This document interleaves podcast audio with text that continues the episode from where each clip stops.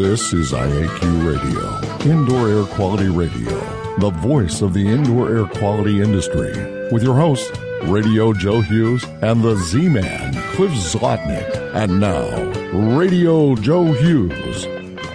Good day and welcome to IAQ Radio Plus episode 713. This week we welcome Jim Rosenthal. We're going to talk about air cleaners, filtration, and the popular Corsi Rosenthal box. Before we get started, let's thank our sponsors. They're the reason we can continue doing the show. And after the show, don't forget about afterthoughts.iaqradio.com, sponsored by First On Site. IAQ Radio Plus marquee sponsor is First On Site Property Restoration at firstonsite.com. IAQ Radio Association sponsors are ACGIH, the American Conference of Governmental Industrial Hygienists at acgih.org. AIHA, the American Industrial Hygiene Association at AIHA.org. IICRC, the Institute for Inspection, Cleaning, and Restoration Certification at IICRC.org.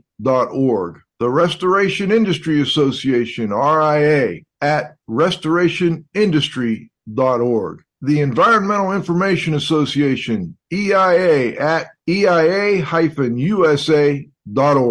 IAQ Radio industry sponsors are Particles Plus at particlesplus.com, TSI Inc. at tsi.com, Tramex Meters at tramexmeters.com, and Healthy Indoors Magazine at healthyindoors.com. And now you can win a cool prize. It's time for the IAQ Radio Trivia question. Be the first to correctly answer. Simply email your answer to C. Zlotnick at cs.com. Or if listening live, just text your answer from your computer. And now, here's the Z Man. Hello, everyone. I'm sorry to report that no one correctly identified Samuel Johnson as the author of the quotation Great works are performed not by strength, but by perseverance. Here's today's IAQ radio trivia question. Name the standard developed by AHAM, which is the Association of Home Appliance Manufacturers in the 1980s to measure the performance of air purific, I'm sorry, of air purifying devices. Back to you, Joe. All right, Jim Rosenthal. He's the chairman and chief executive officer of Tex Air Filters. He is also a past president of the National Air Filtration Association and a past president of the Asthma and Allergy Foundation of America, Texas chapter.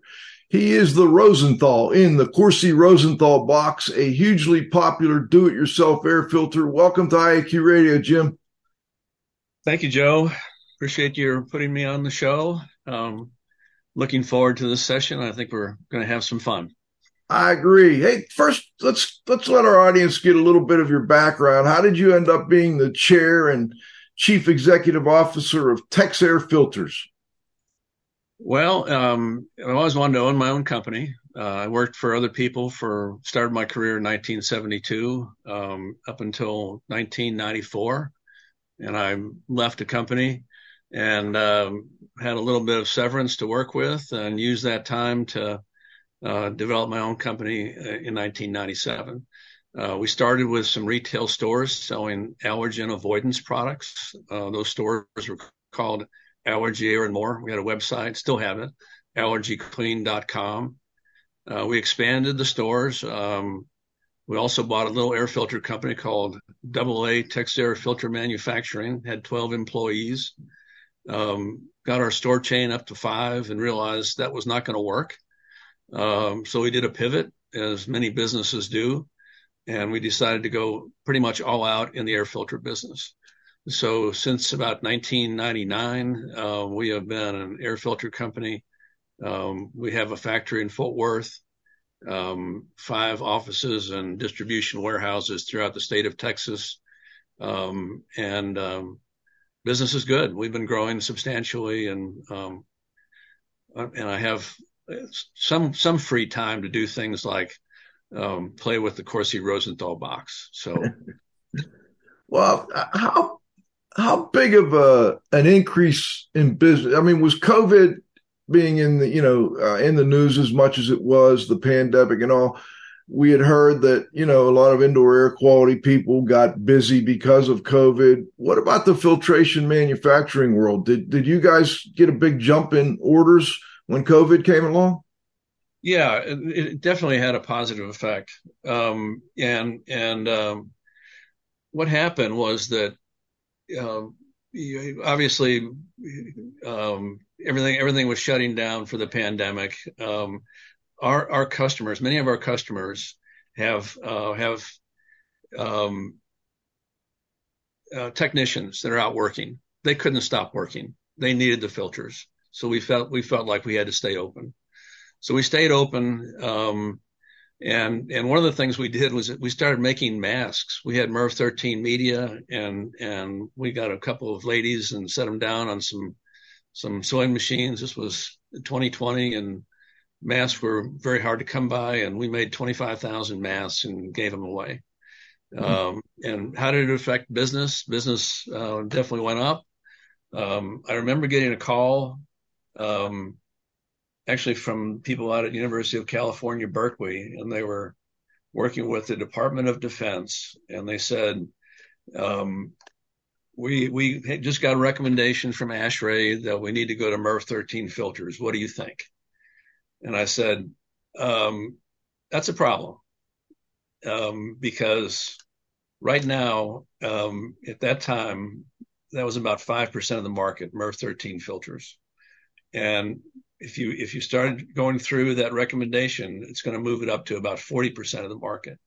So for mm-hmm. the hmm. next two and a half years, everybody in the filter business had a real battle to come up with the necessary materials to make those filters. But how did how did it affect us? I mean, it definitely it definitely increased business. Um, we had we had some really good growth years during the pandemic, um, and and we we did a really good job. We had great great suppliers, and we did a good job of getting the uh, getting the filters to our customers. So that helped us as well.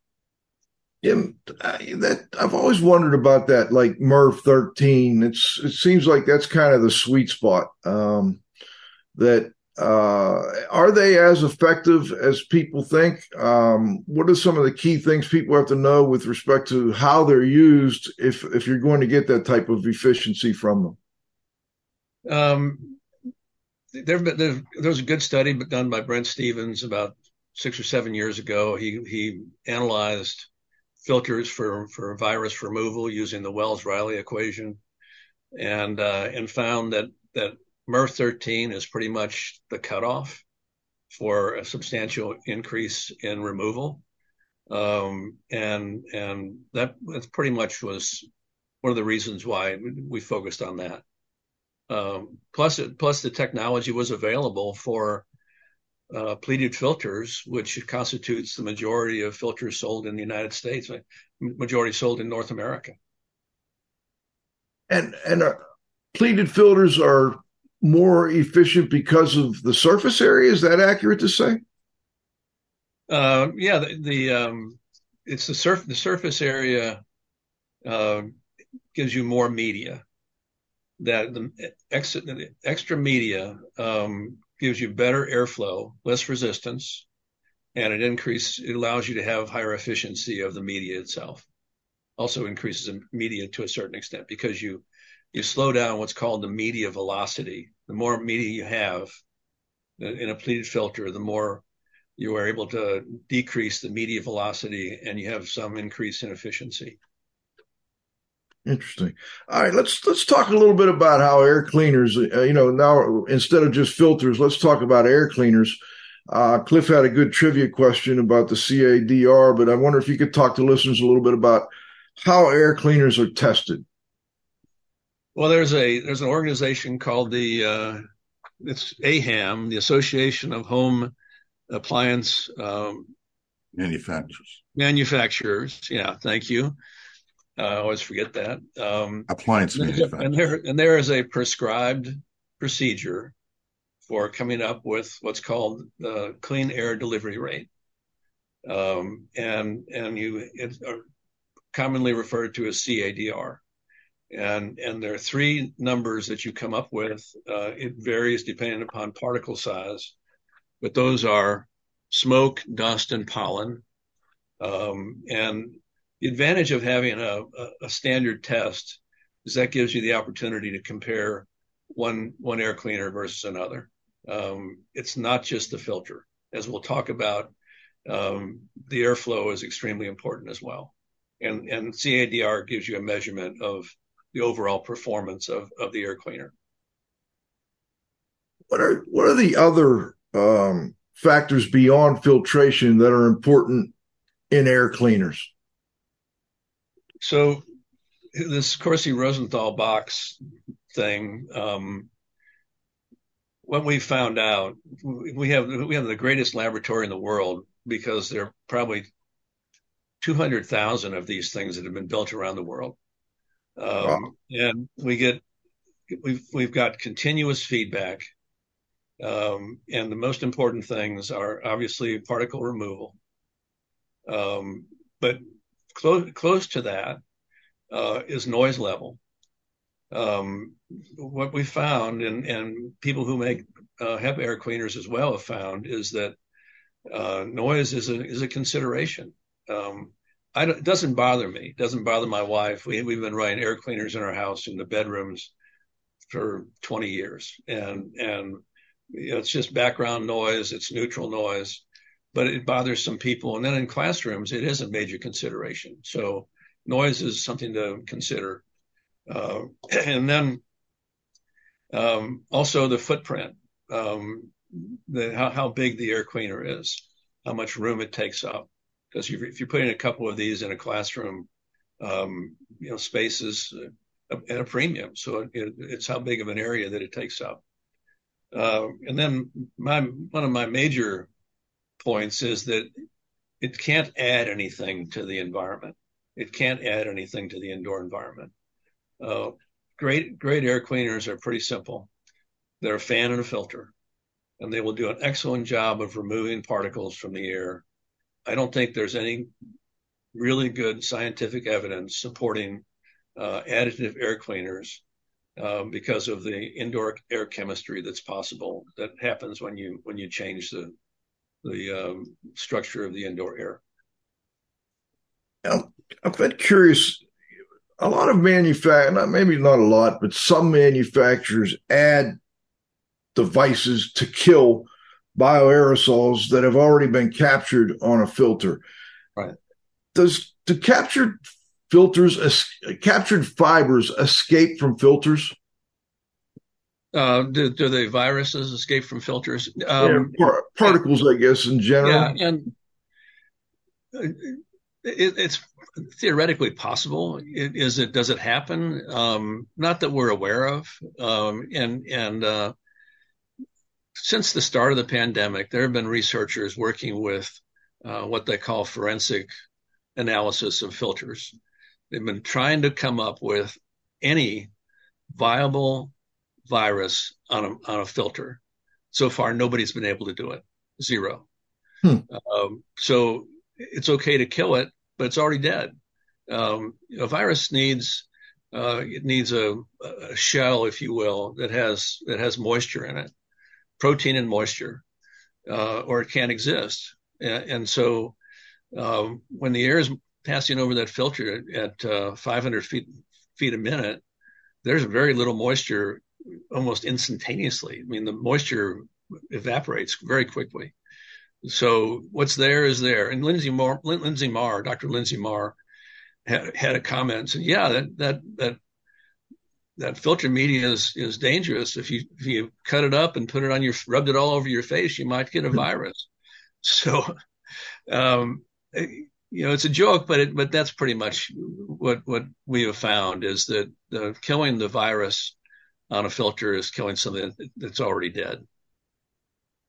And I, I, just want to make sure I get through all these background before we get into the the Corsi Rosenthal box itself. But one is what what's new in filter technology? I see a lot of electrically charged filters these days. Can you tell us the pros and cons on that? And if there's anything else new in filter technology? Yeah, the electret filters um, they really go back about 20 years. I mean, they're not they're not necessarily new, um, but but um, the the big thing um, with with electret media is the, the advantages. Um, it gives you better airflow and and higher efficiency on small particles. That's what we'll ta- we'll be talking about quite a bit. It's very important the higher efficiency on the small particles.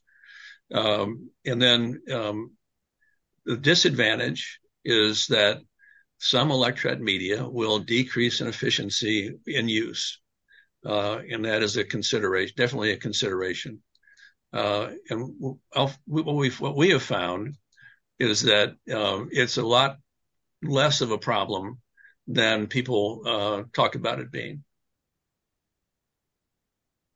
All right.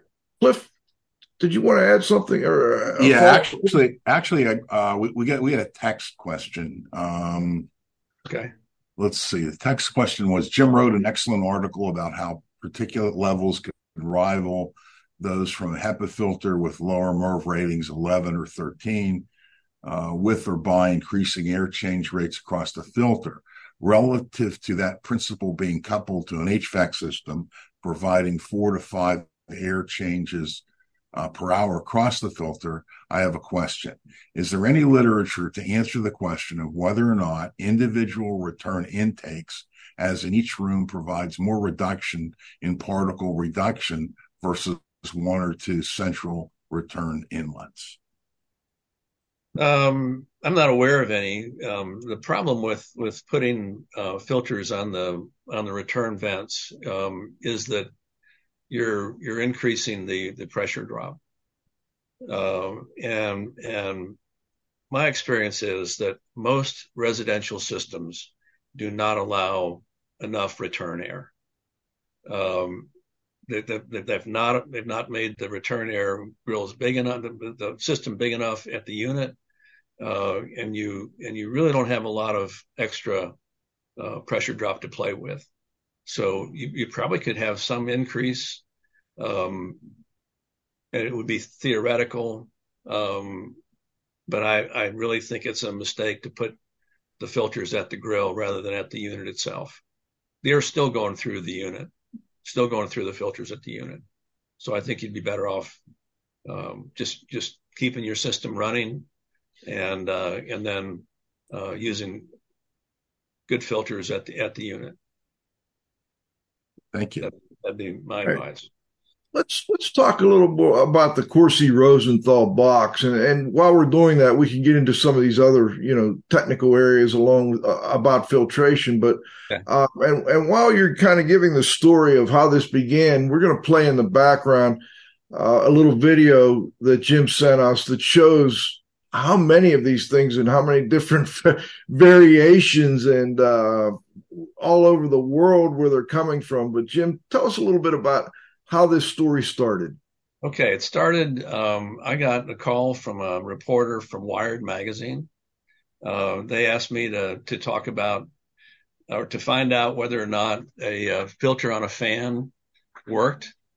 Uh, I said I don't know. I've heard about it, so I decided that I would um, I, I, would use the filters that I had in my factory and go out and buy a fan. Um, did, did a study on it. They wrote an article and it said, "Does this janky air cleaner work?" Uh, and and it does. It did.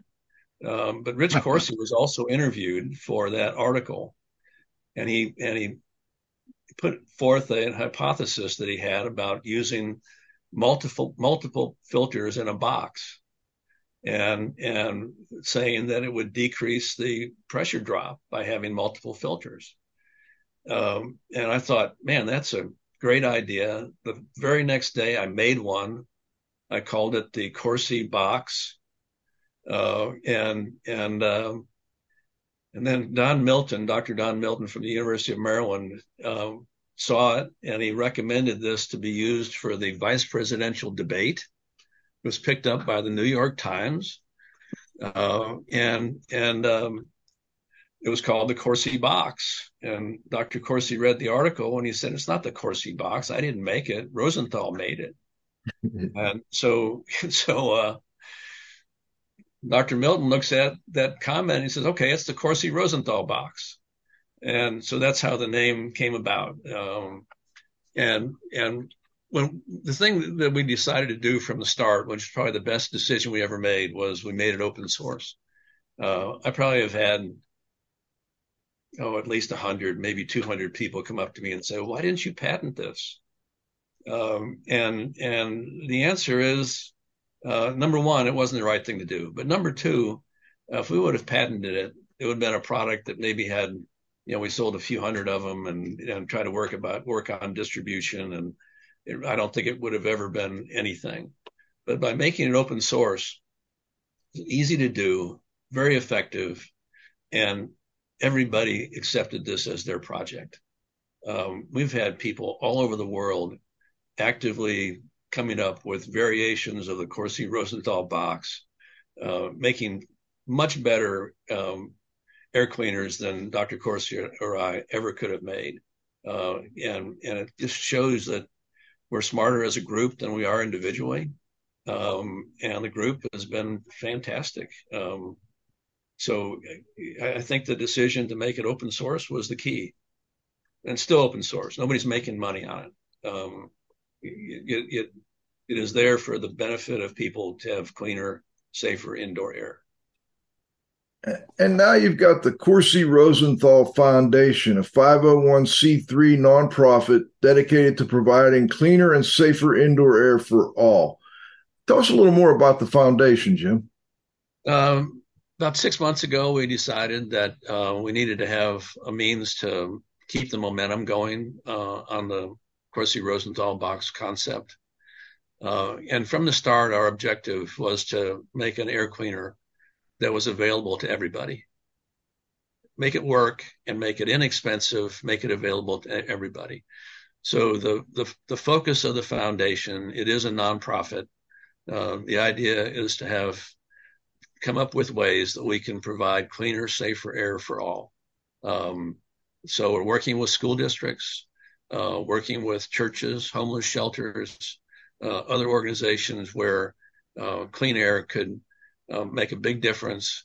And, and the idea is to be able to enable people to, to do it on their own, to build them, to create them, uh, to continue this open source idea, um, but provide some incentive to do that uh, through funding for filters and, and fans and other things that are needed. Uh, the school program uh, is actually a curriculum that's been developed. So, t- training people on indoor air um, and the, the benefits of indoor air, uh, and then also um, how to organize. You do one of these builds and you make 20 Corsi Rosenthal boxes, and it's a bunch of fifth graders.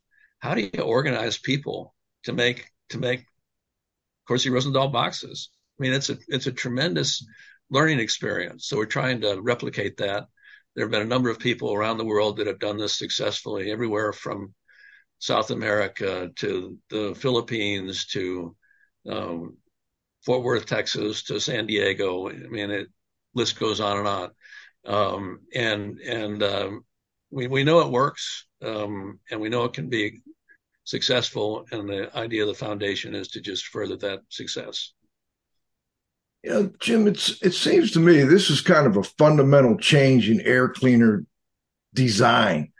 Have you seen any air cleaner manufacturers trying to implement some of the uh, key changes that you've made here? The box design, bringing in air from four different ways. Have you seen anybody trying to kind of replicate that in the manufacturing world?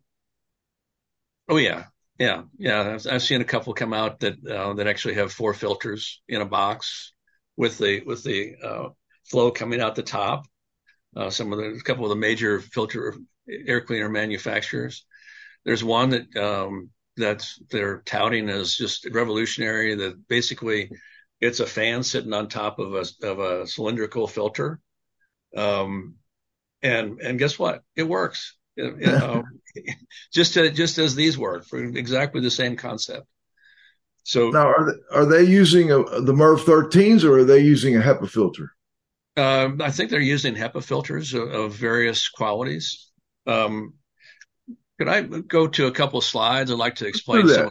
Um, let's go to number three if we can. I've numbered these slides and um, gives me a chance to talk about some of this stuff and answer some more questions. Um, one of the questions that we've had um, is, well, first of all, these are these are filters that have been in use in um, in our factory and offices, um, and they're new, two months old, four months old, six months old, and ten months old. Uh, would like to point out that all of these have this shroud that goes around the top, and and this is something that I I just you have to realize I'm I'm kind of a piddler and I, I test everything and try everything and I was I was using a anemometer testing the flow out of uh, one of the boxes that the, the early boxes and I was finding actually negative flow in the corners, not just slowing down but negative flow. Um, so I started playing with it and realized that if I built a shroud uh, around to, to cover up the corners, that I'd have pretty much 100% positive flow. Um, and there have been some studies of, of this and maximizing the size of the shroud for different fans and so on, but they're finding that it increases the performance 30 to 40% hmm. to have this shroud on the top. So everyone that I make has a shroud and it, and it definitely uh, in, increases performance. But the question is, what, how long do these filters last? Um, these are electret filters. We know that they, that the, the, the rumor is that they decrease in efficiency over time. How much is that? Um, so we tested these new two months, four months, six months, and 10 month filters. Go to slide number four, if you would. So here's the here here is the issue that two two issues. Number one, um, all these lines are pretty close together.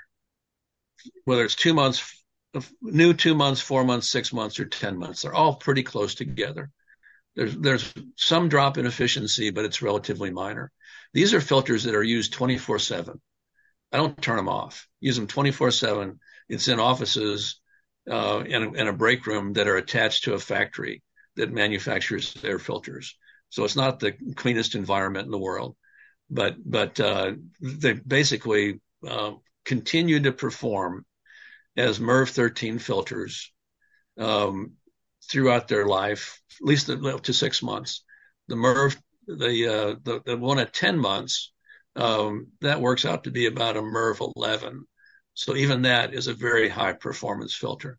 But what I'd like to also point out is that on the bottom, you'll see the scale uh, is 0.3 microns to 10 microns.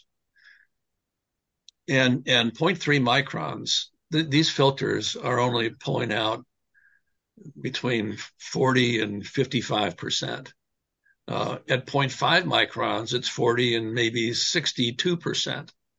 Um, and as we'll see, that that's not what happens when these filters are in use uh, in in a Corsi Rosenthal box.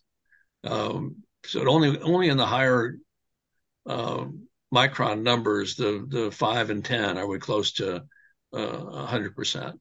So here's a here's a Corsi Rosenthal box with MERV 13 filters, and we compare it to uh, let's go to slide number five. Okay, we compare it to a HEPA filter. HEPA filter is 99.97% effect, effective, efficient on particles. Um, the low that's the lowest efficiency is at 0.3, and, and it's 99.97% effective. And if you look on the right, those are the HEP, those are HEPA filters.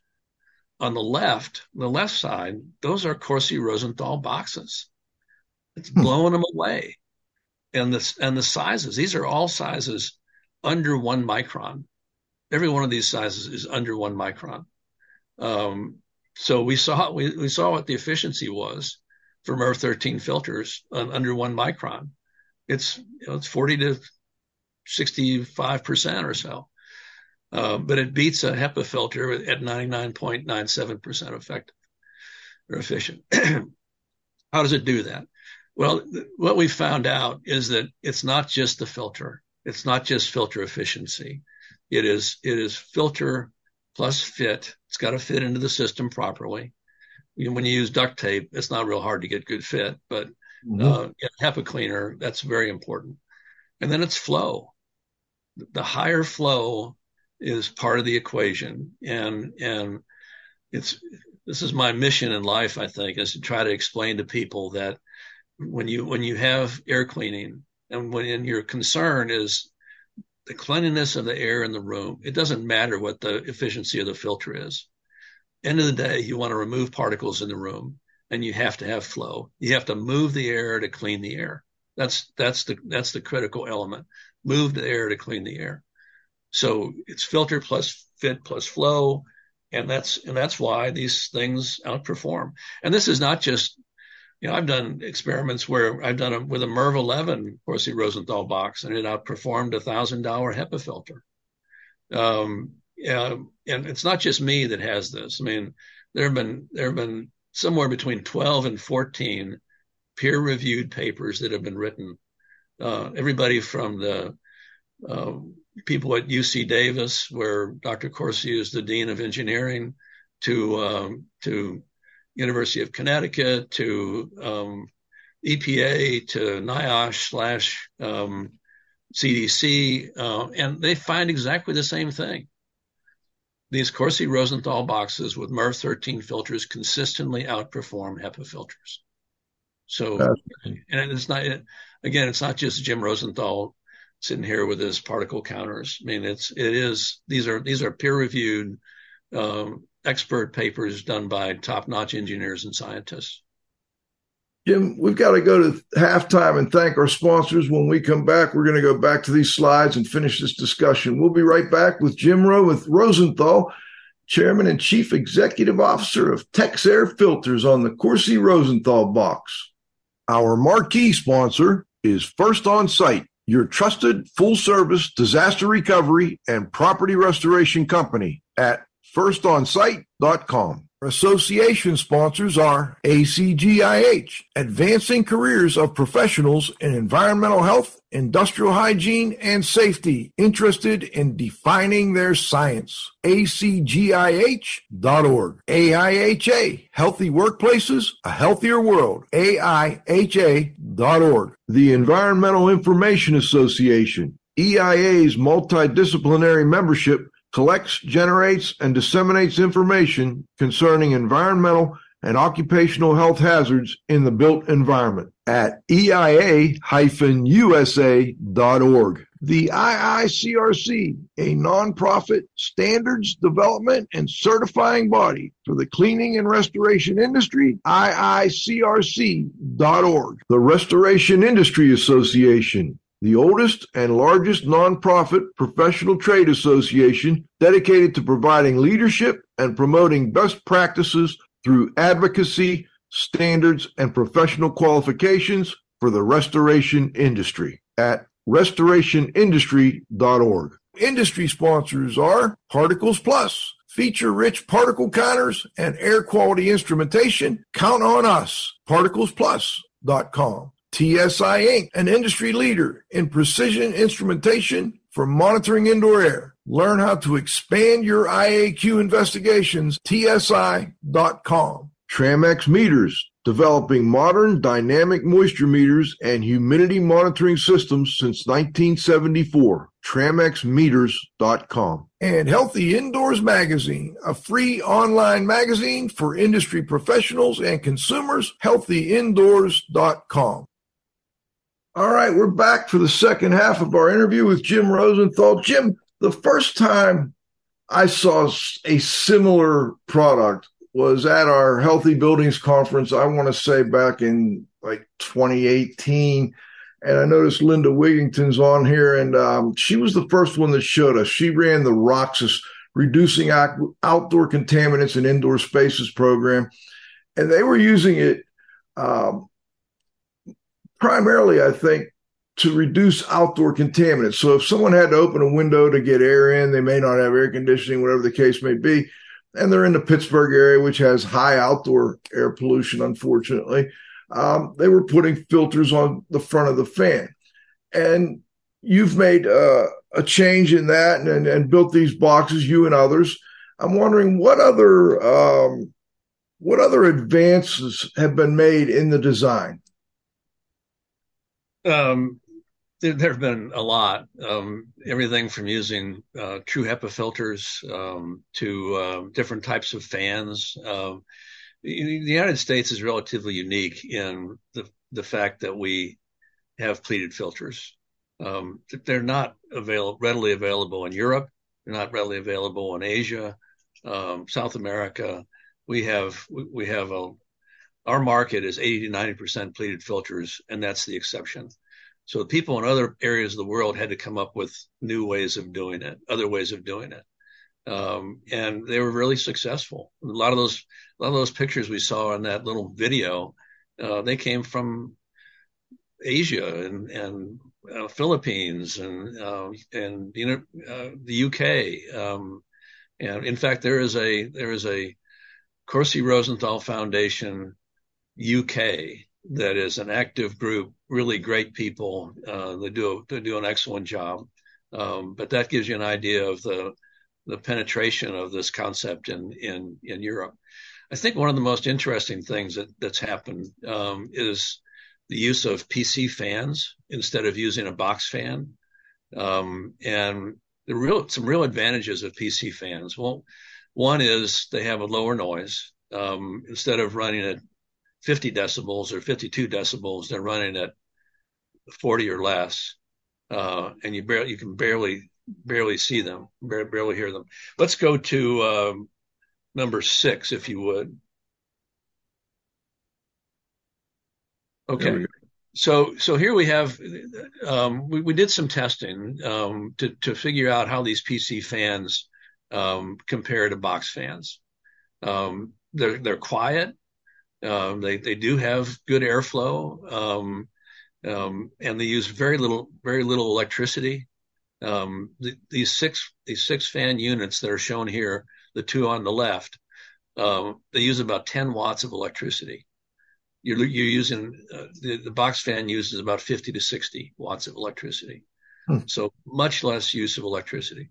So here's what we did. We, we built a little chamber, I actually used a vacant room, uh, created particles in the room, and we compared the efficiency of a HEPA filter, which is the second one from the right, uh, box fan, Corsi Rosenthal box, which is the furthest from the right, a six fan version with two filters, which is the second from the left, and then a six fan version with four filters. And go to number seven if you would. So, so what we did here is we we um, put particles in the room. We used uh, salt. We had had a uh, humidifier with a salt solution, which is essentially the same thing that you use in the ASHRAE 52.2 test. Uh, and and then we we had an ambient or or a control, uh, which is the normal decay, which is the top blue line. That's where you do nothing in the room over 20 minutes. That's what happens. And then we tested the various versions that I just showed you. Well, we found that the uh, was that the HEPA filter was the worst of the of all of the ones we tested. That the the uh, PC fan with two filters was the next, but then the the PC fan with with six six fans, four filters was the same as the box fan on low. So to give you an idea, it, you know, does it work? Yes, it, it works. Uh, it, you don't feel the same flow, um, but, but at least in this test, it showed that they're they were almost identical in terms of their performance. So I think that that gives you an idea of, of their effectiveness. Uh, okay. You, you, mentioned the amount of electric they use. I'm just curious. Um, is that one PC fan filter versus a larger filter, or how, how do those numbers stack up when you start putting six of them in a box? Six is total. Okay. That's a, to- that's a total electrical usage uh, is is somewhere around 10 watts.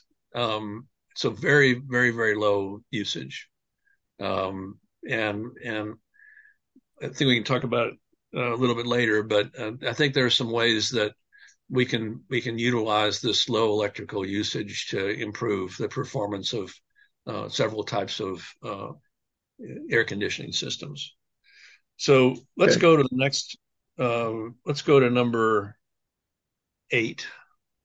Okay, um, a lot of a lot of people look at the performance of the of the air cleaner and say, well, you, you you're really not we don't really understand how this works. How can you have filter plus fit plus flow?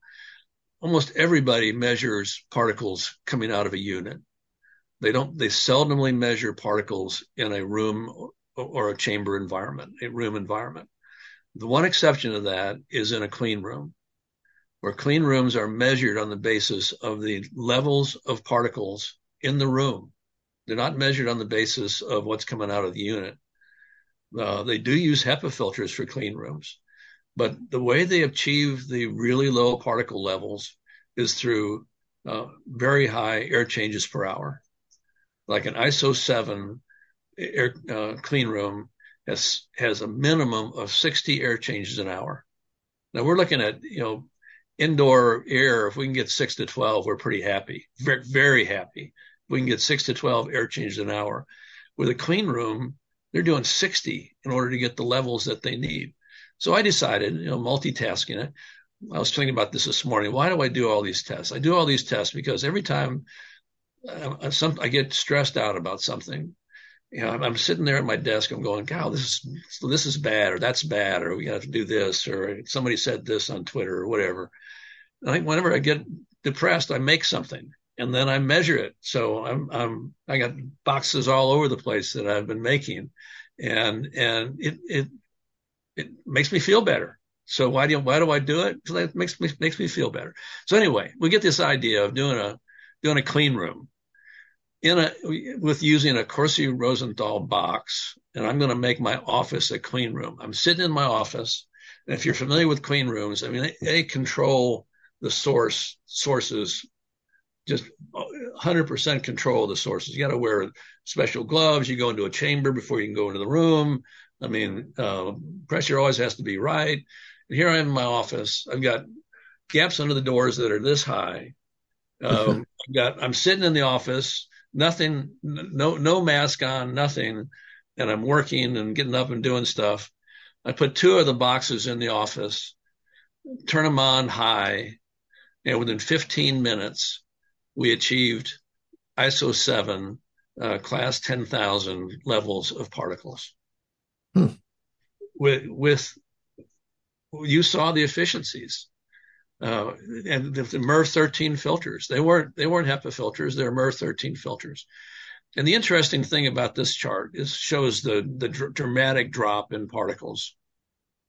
Interesting thing about this chart is a lot of people look at those numbers for for MERV 13 filters and they say, well, you get you're getting 40% the first time, and if it recirculates, you're get 40% the second time, and you're to get 40% the third time of that. You're still going to have all the particles, the smaller particles.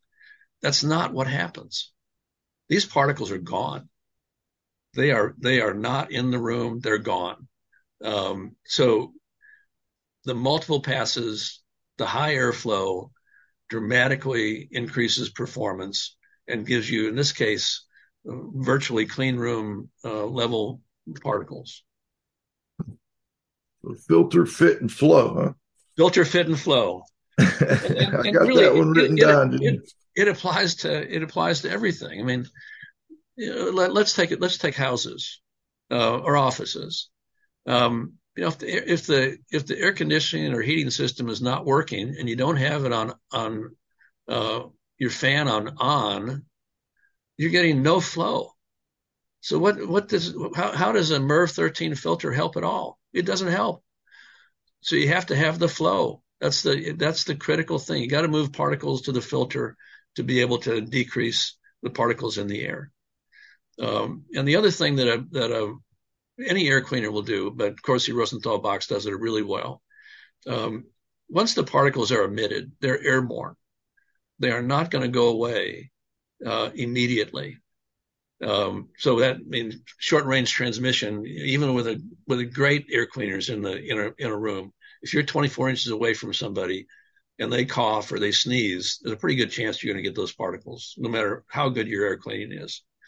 But but in in a normal situation, uh, what you what you want you want you want to be able to distribute the particles, dilute the particles, and remove the particles. We we knew through experience that the transmission rates in outdoor environments were very low. Why was that the case? Exactly what we're talking about here.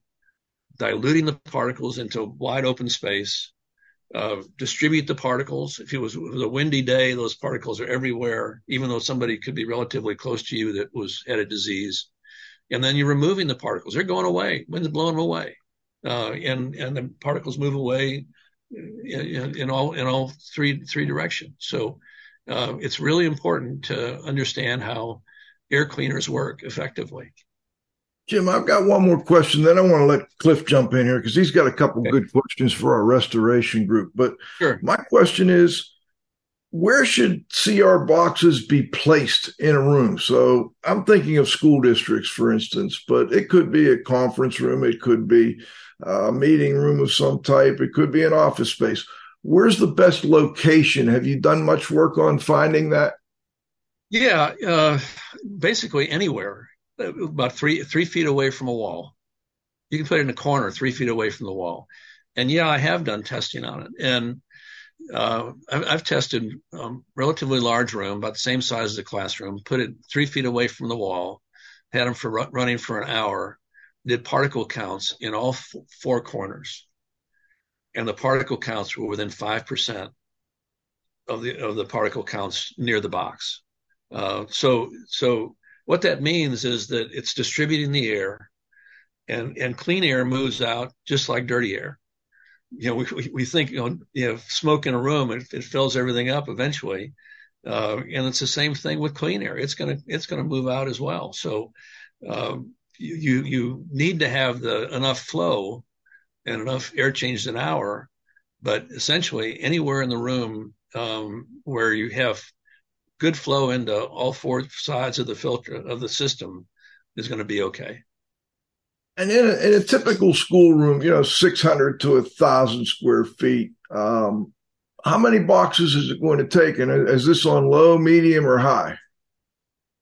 Yeah, and and those are those are the questions. I mean, how many people in the room? I mean, that, that's a as we saw in ASHRAE 241, they're basing all of their performance numbers on the number of people in the room, uh, how many CFM of air that you need. Um, so it's it's hard to say just uh, you know say you, you, absolutely need this or that.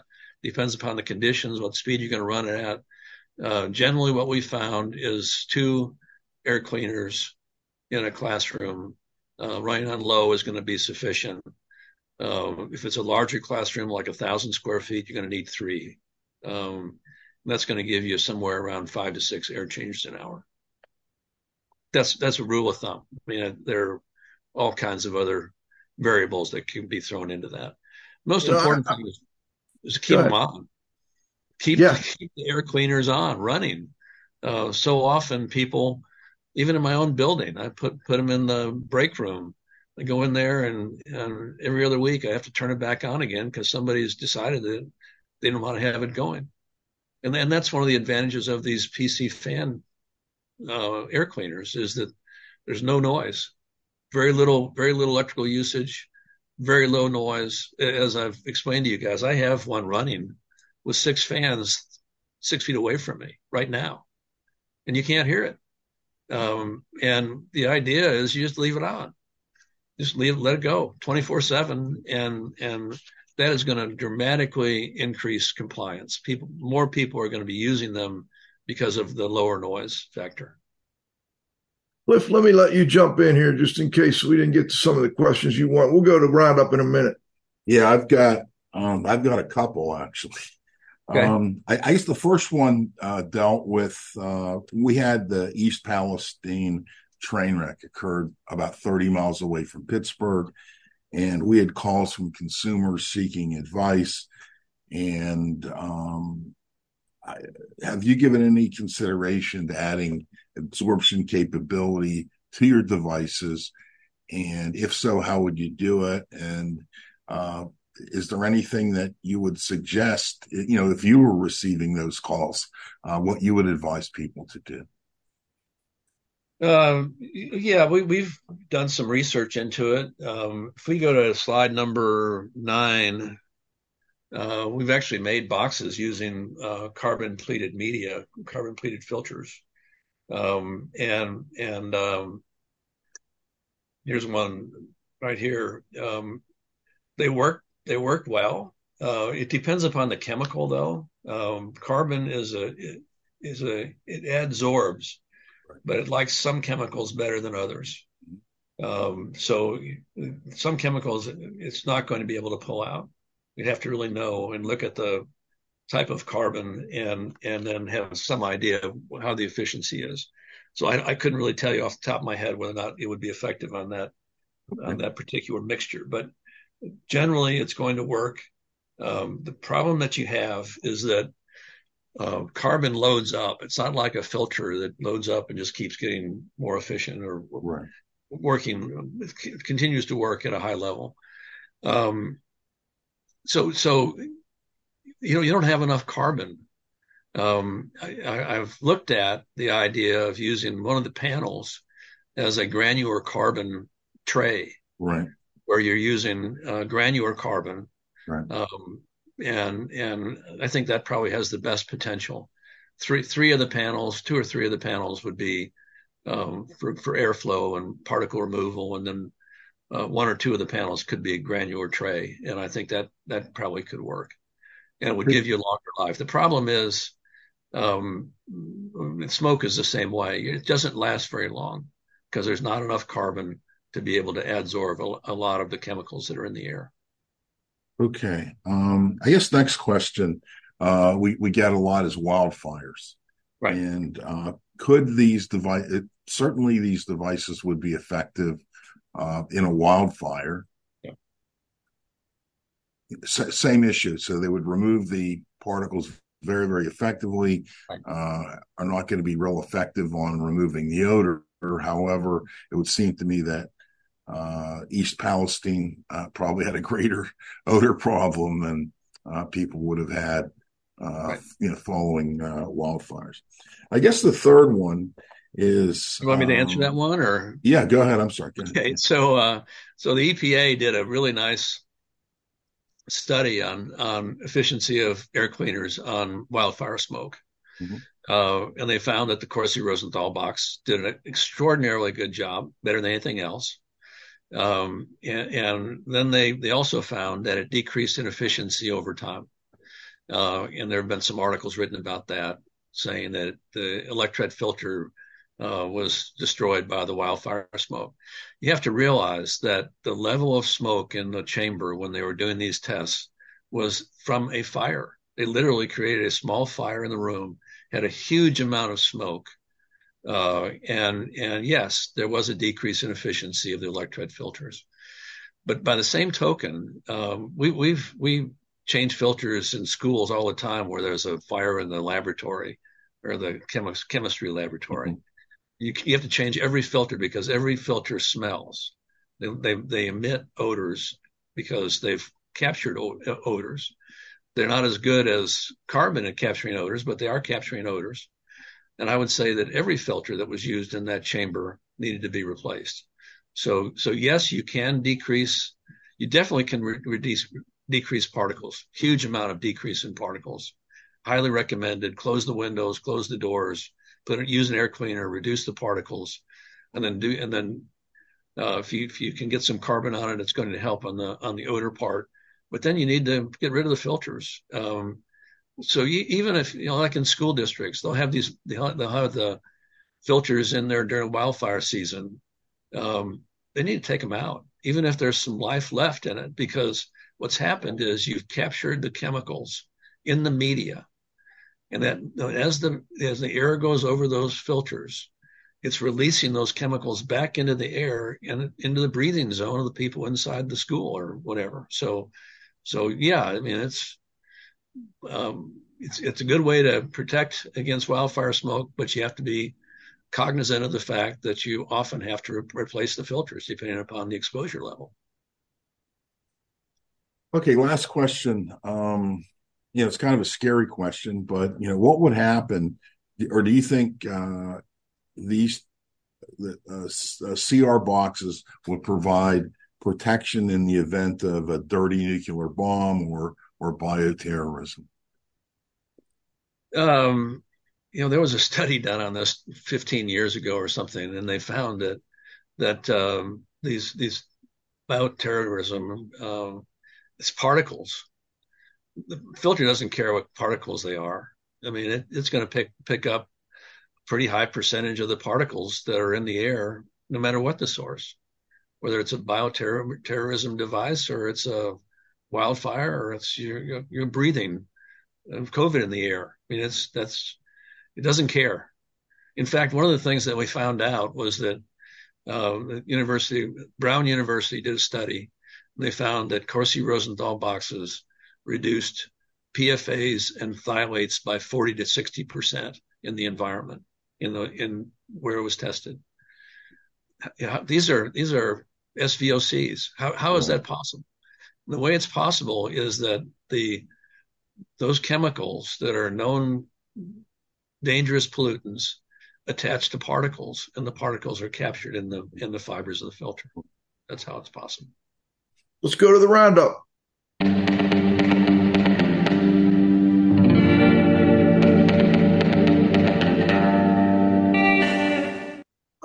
Right, the roundup is brought to us by Tramex Meters today. And uh, by the way, next week we'll have Jim Stanley on from Tramex Meters and maybe a few of the other moisture monitoring experts from Tramex. Looking forward to that.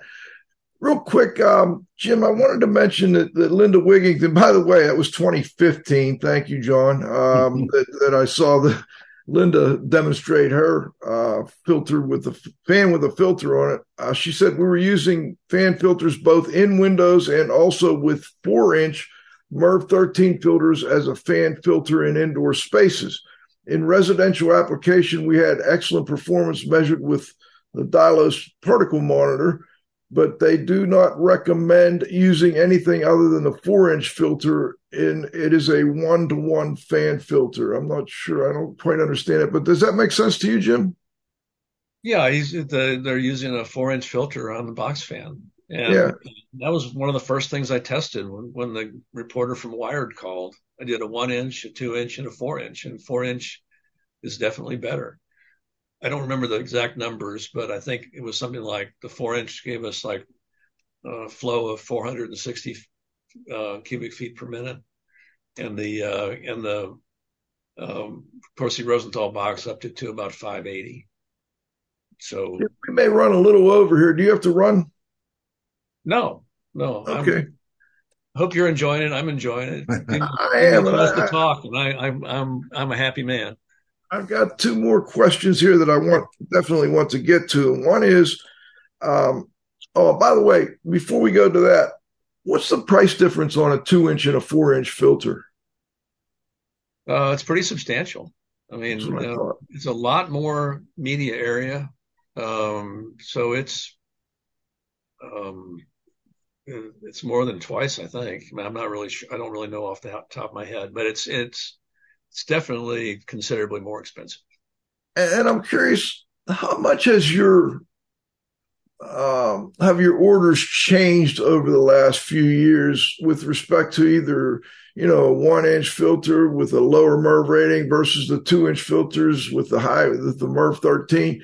I assume you're selling more two inch with the MERV 13 now, but you tell me. Um, well, in, in, in commercial, uh, for a long time, uh, two inch filter has been the predominant filter. Um, and, and in residential, one inch filter has been predominant. What we are seeing is people moving to thicker filters. And that's my blanket recommendation for any consumer that's concerned about airflow in their system. Go to a four inch filter. That can be a four inch, like commercial four inch filter that's relatively inexpensive, or you can go with a Honeywell or Air Bear or any of these other deeper, thicker filters. They all give you much more surface area um, and and uh, better performance. So we have seen an increase in those. Not a lot of increase in residential and two inch. And I, I've always, I, you know, I, I, spend a lot of time these days in gyms, um, especially like wrestling and, and MMA gyms, and there's people close together, and they, you know, they're a little tough one. I put a I put a CR box in one gym. It got pounded so bad I I had to take it out. Um, it was been up pretty good by the by the end of about a month. Um, my thought was, why wouldn't I take that and hang it from the ceiling with the fan pushing air down so that we captured air, and then also when we're in the heating season, we might you know bring a little more heat back down does that seem like a good idea to you? Is it something that's been tested? Um, I've not tested it, but other people have done it. Um, I've I've seen things on Twitter where people have put them up high and um, trying to save some space on the ground, and um, you know theoretically it, it, it's going to work because you're moving air in the space and, and you're recirculating air in the space, and it's going to keep going going through the filters. Could we go to slide number um, slide number ten? Sure. John? I have a I have an interesting idea. So this is this is a this is a PC fan box that I made using um, these are these if you see over on the left side on the bottom these are panels that are they're modular uh, three fan panels uh, and it's the filters are 16 by 20 you literally um, build a box 16 by four 16 by 20 filters, stick those panels in, um, and plug it in. I mean, it's it's a 10 minute build, um, and and it, it, has 300 CFM, uh, uses 10 watts of electricity.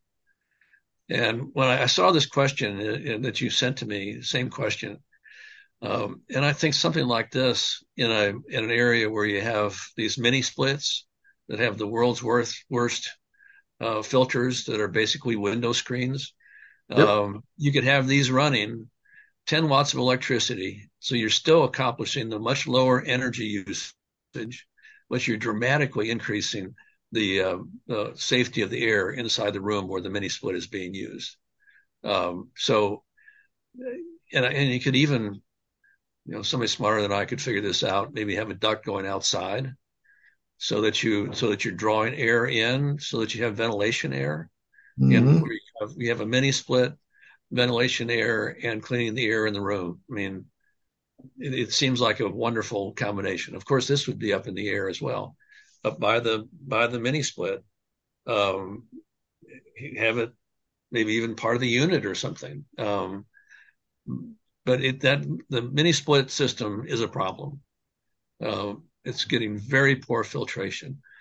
Um, one of the questions we had was the fact that there might be uh, transfer going to the unit of, of viral particles. Um, and one of the first studies done was done in China in a restaurant. You might remember this. Yeah. And and that that system, very poor ventilation in the in the restaurant, but that system was a mini split. So you had the return and the supply in the same unit. Uh, and you basically had this path of return and supply going over the same the same unit. Um, and and if you had something like this, you're removing the particles, you're distributing the particles, um, and it would it would really help the indoor environment uh, and and make the mini split a much better, safer uh, product for indoor air quality. You know, Jim, one of the um, one of the pushbacks that people get when they go to schools and other places and talk about the Corsi Rosenthal box is the safety of, of, putting a fan on top of a bunch of filters. Are we going to have a fire? Are we going to have this? We're going to have that. I wonder if you could address that topic for a minute. Sure. Um, UL was was commissioned by the EPA to do a study on exactly that point because a lot of people were using um, filter in a, box fan for wildfire smoke. They did the study and they found that they, they, checked they checked a number of different fans, but and and a number of different uh, resistance levels, even totally covered the the uh, the heat from the fan was still within UL limits. It still passed the UL test. So in essence, uh, that has been that's been tested uh, and is not there, there's not been a problem. Also, any new fan has a has a fuse in the plug.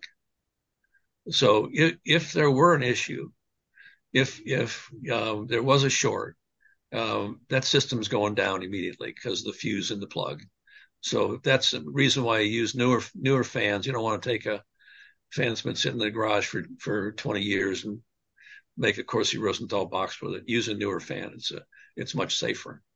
So so yeah, it's a it's an issue, um, and and I think it's been addressed but it comes up all the time. School districts ask the same the same question. I will say, out of all the thousands of these that have been made, there's not one instance of there ever being a problem with overheating for the fan. Not one. Which in, in your estimate, how many of these do you think are out there now? Um, I think 200 to 250,000 uh, and that that takes in the whole world. I mean, and literally, there it, it is it's worldwide. Um, I remember one time I got a call from ASHRAE Brazil to do a talk for their annual meeting, and I did a talk through Zoom for the ASHRAE Brazil group, and two people got up and said, "I just want to thank you for." creating this because I've been using it in my home and it really works well. Um, just in, unsolicited and, out of that out of that group in Brazil. Um, so I, I think it, it's it's safe and it, and it's being used worldwide. And if you're using the certainly the box configuration, there's very little strain on the on the uh, on the motor. We, we've done tests. We found that the that the pressure drop at the filter is about one tenth of the pressure drop that you'd have with the same velocity in an HVAC system, one tenth. So, Jim, be, before we go, two things. One, can you give us the website for the Corsi Rosenthal Foundation? Yes, um, it's on one of those slides. I think it's um, number 10, Corsi Rosenthal Foundation.org. There it is. Corsi Rosenthal Foundation.org. Um, any support, volunteers, monetary would be greatly appreciated. Uh, we have added a lot of really good uh, information on the website, directions on how to make them, um, stories about people using them, uh, a lot of data of how effective they are. Um, it's definitely worth going out to. Uh, Corsi Rosenthal Foundation.org. We'll make sure we get that in the blog and, and make it prominent for people to uh, to look at. Jim, before we go, we always give you the last word. Is there anything we missed? I know you had some slides. I don't know if we missed one that you wanted to make sure we covered, or if there's any other question or comment you have before we go. Um, no, I, I, I was going to talk about 241, but um, I'll probably leave that for other. Let me let me discuss 241. Um, ahead. That was my last question. I kind of didn't know whether you wanted to touch on it or not. Good. Okay. Um, it's it is really almost revolutionary in in two respects. One, it got passed really quickly. I mean, the standards in ASHRAE take years. This was done in six months, and my, my hats off to Bill Bahnfleth and all the people on that committee. It's just an unbelievable job. Uh, and, and by and large, I think it's a great standard, and and it's something that can really help uh, controlling infectious aerosols. For some reason, they included uh, the uh, in the air filters that you, in order to get credit, you either had to have Appendix J or MERV A filters or ISO 16890. Neither one of these have been passed by the ASHRAE 52.2 committee. And, and, and there are reasons why they were not passed. They have some serious flaws. Uh, and, and for some reason that was included. Uh, I'm I'm working on trying to get that reversed. Uh, and probably the biggest problem is um, 80 to 90 percent of America is not going to be able to comply with the, the filter requirements of ASHRAE 241 because there are no pleated filters that are MERV 11 or MERV 13. They're not they're not available. we've been trying for 20 years to try to develop something that without electret that gives that same performance, but they're not available. So it's really strange to have a have a, a standard where most people cannot comply.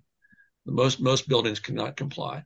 And what worries me is that because you can't comply, um, you're going to go with a we're going to go with a filter that is much less efficient on those exact same particles that you're trying to remove, the infectious aerosols. Uh, if you go to a MERV 8 mechanical filter instead of a MERV 13 or a MERV 11 electret filter, you're essentially letting all those particles remain in the air. They're very inefficient on the on the small particles. Uh, 0.3 to 1, they're, they're less than less than 10% effective. Hmm. So you have somebody in California, uh, same thing with wildfire smoke. Somebody in California, wildfire, they have MERV, MERV 8 filters, mechanical filters in their system. All that wildfire smoke, the smallest particles, the most dangerous particles, are going in the in the students' lungs. That's what that's what worries me is that it, because it, you cannot comply um, you go to a much less effective filter, and that causes some real problems. Jim, I want to thank you from the bottom of my heart for joining us here. It's been a great show, and uh, also for all the, the great work you and Rich have done. And I know folks probably wonder why Rich wasn't here. Unfortunately, he couldn't make it. He had a, a rebound of COVID that uh, has him pretty pretty banged up at the moment. But I know he would love to have been here, and I hope he's listening in and he gets well soon. This is Radio Joe Hughes saying thanks to this week's guest, Jim Rosenthal, Executive Officer of Tex-Air Filters. Also want to thank my co-host, the Z-Man, Cliff Zlotnick. John, you got to have faith at the controls. Most importantly, our growing loyal audience and our sponsors. I also want to mention next week we've got Ryan Stanley, the head of Tramex Monitoring UK. We're going to do a deep dive into moisture monitoring. And I think we may also have uh, another Tramex person or two in that show. So come back and join us next Friday at noon for the next episode of IAQ Radio Plus. Thanks, Joe. IAQ Radio, I'm Spike Reel saying thanks for listening.